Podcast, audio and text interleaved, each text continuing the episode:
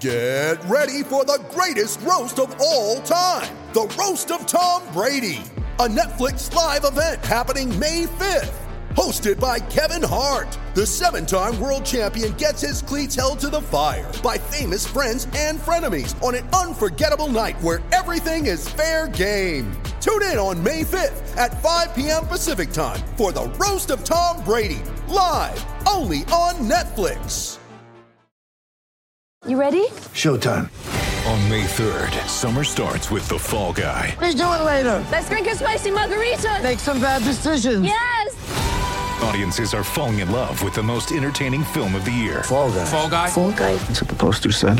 See Ryan Gosling and Emily Blunt in the movie critics say exists to make you happy. Trying to make it out? Because nope. I don't either. It's not what I'm into right now. What are you into? Talking. Yeah. the Fall Guy. Only in theaters May 3rd. Rated PG-13.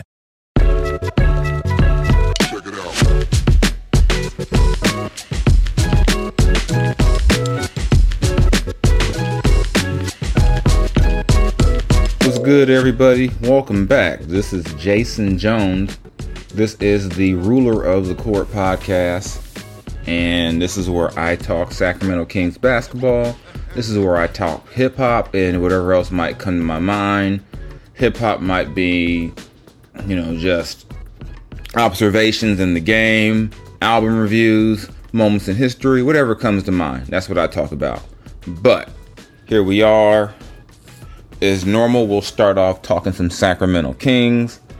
Thanks for joining me. Shout out to the Basketball Podcast Network for letting me go ahead and ramble a little bit talking about the NBA and hip hop.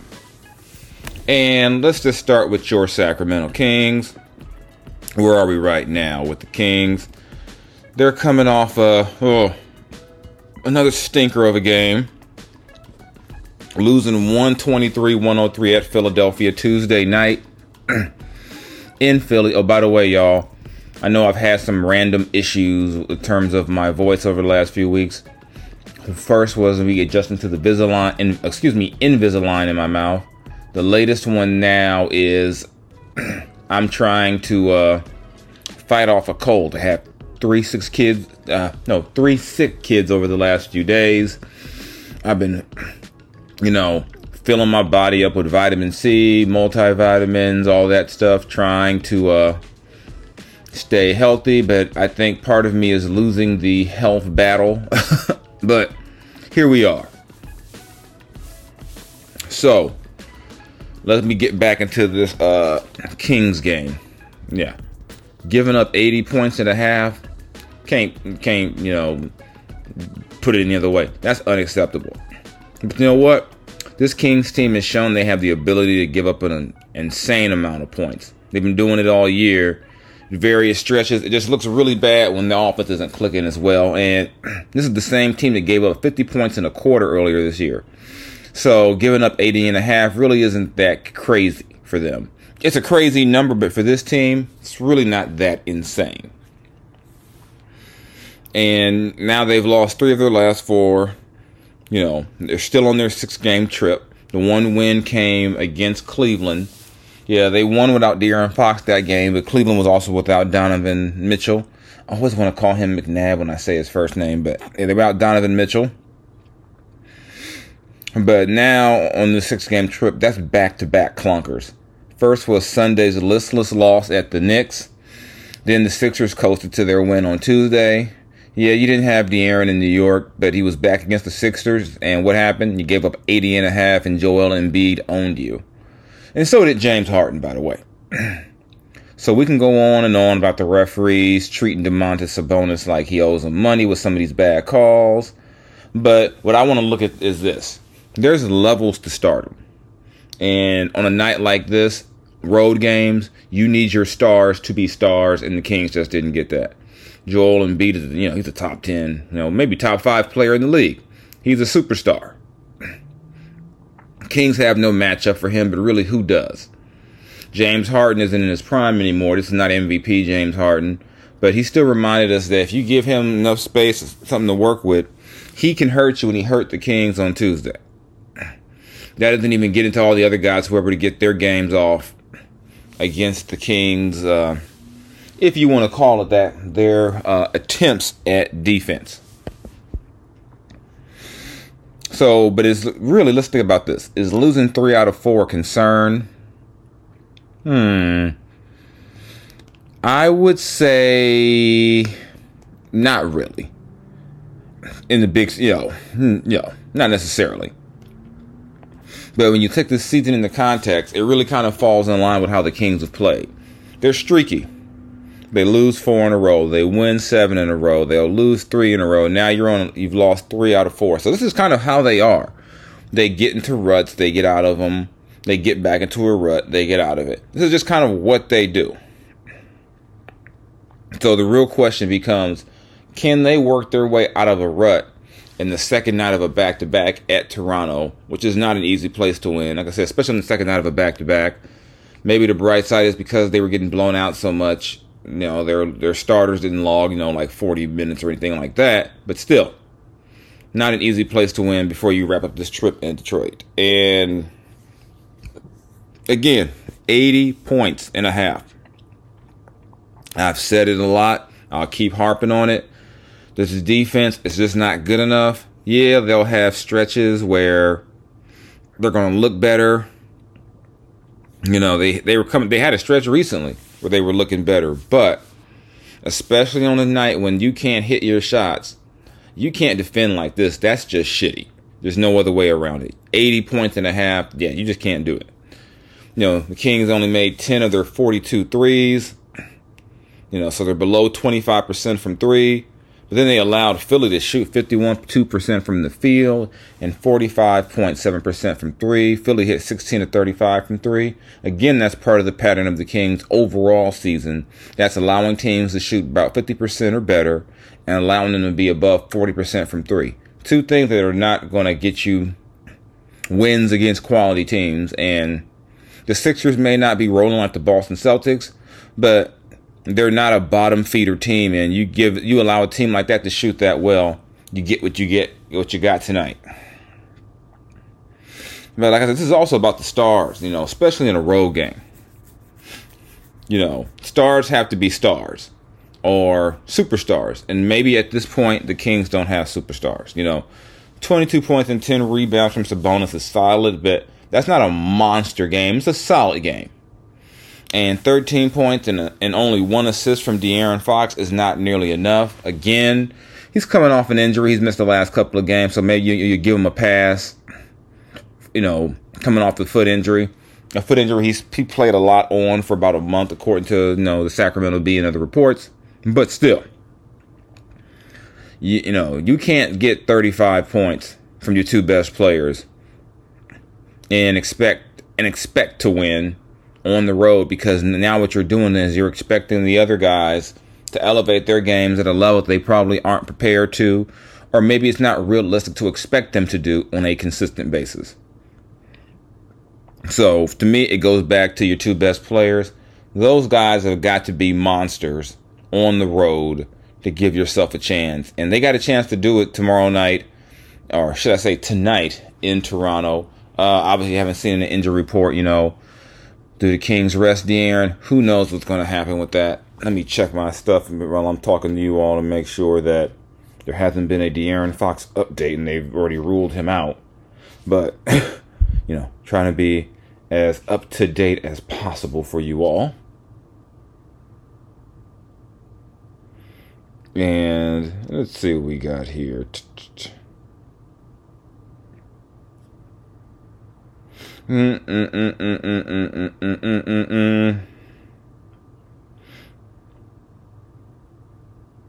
but yeah. So, but yeah, again, seeing nothing about his injury status, you know, for going forward. But again, after that real great start to the year, injuries, you know, or whatnot, you know, that's been happening the Kings need more from De'Aaron. This team is not going to beat a good team without De'Aaron Fox.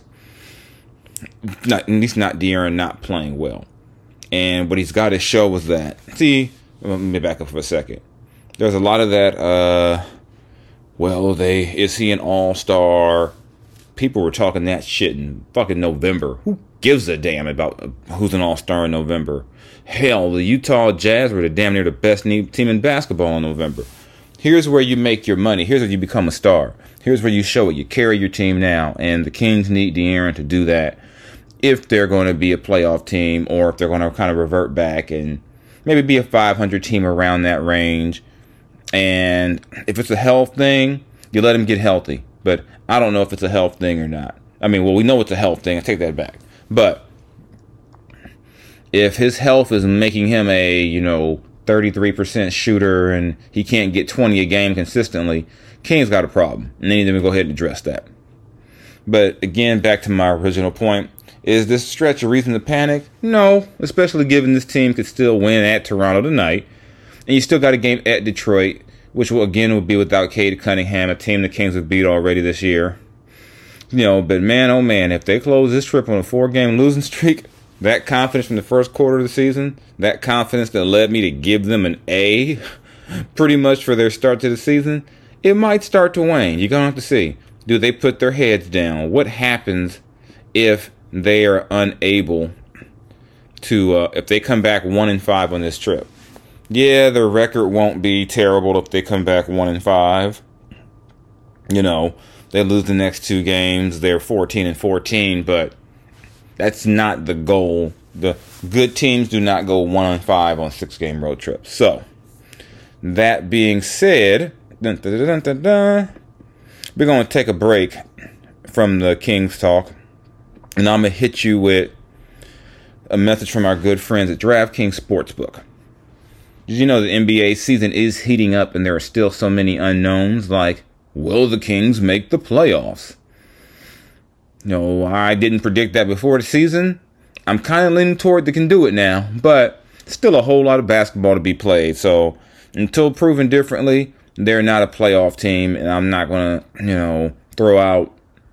I'm not to go too crazy off of just a few games or 25, 30 games. We got to see how this thing is at the end.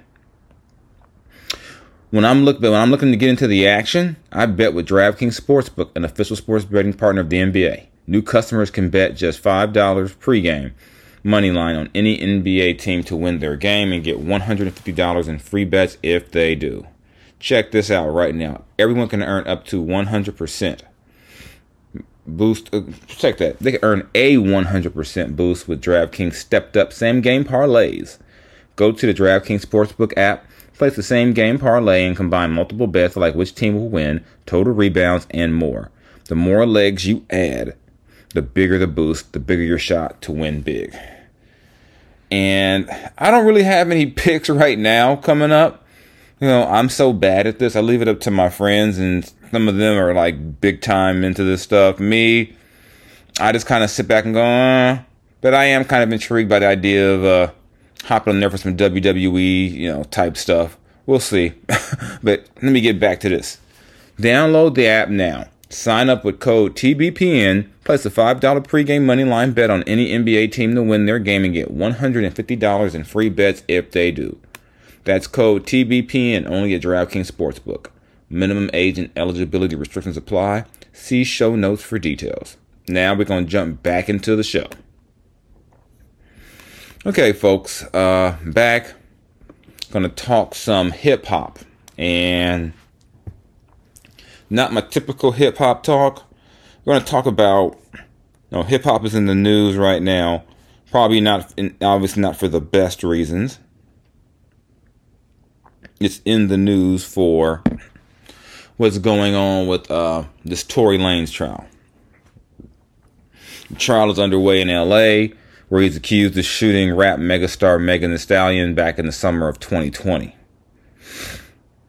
shooting her at the feet, something like that. But for me, what it's done is it's brought some ugly aspects, not just about hip hop, but about our society to the forefront in the first two days of the trial.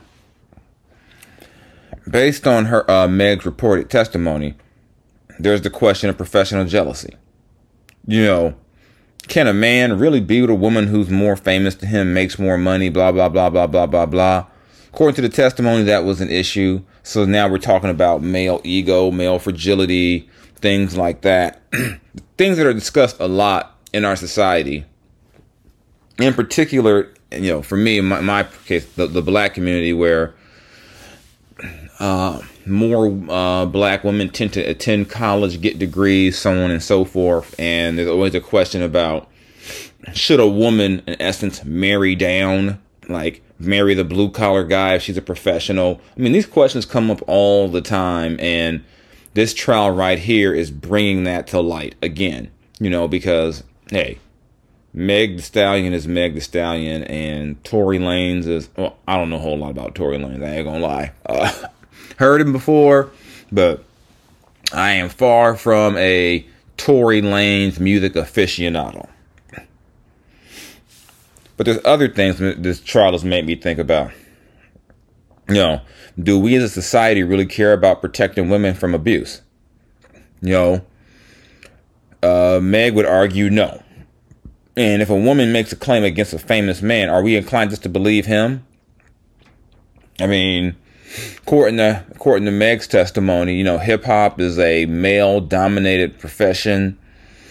And this case has turned Tory Lanez into a victim and her into a villain for how dare she kind of accuse this man of this crime. So, yeah, there's there's a whole lot of things to ponder as you follow this trial. And what about the whole cooperating with the police thing?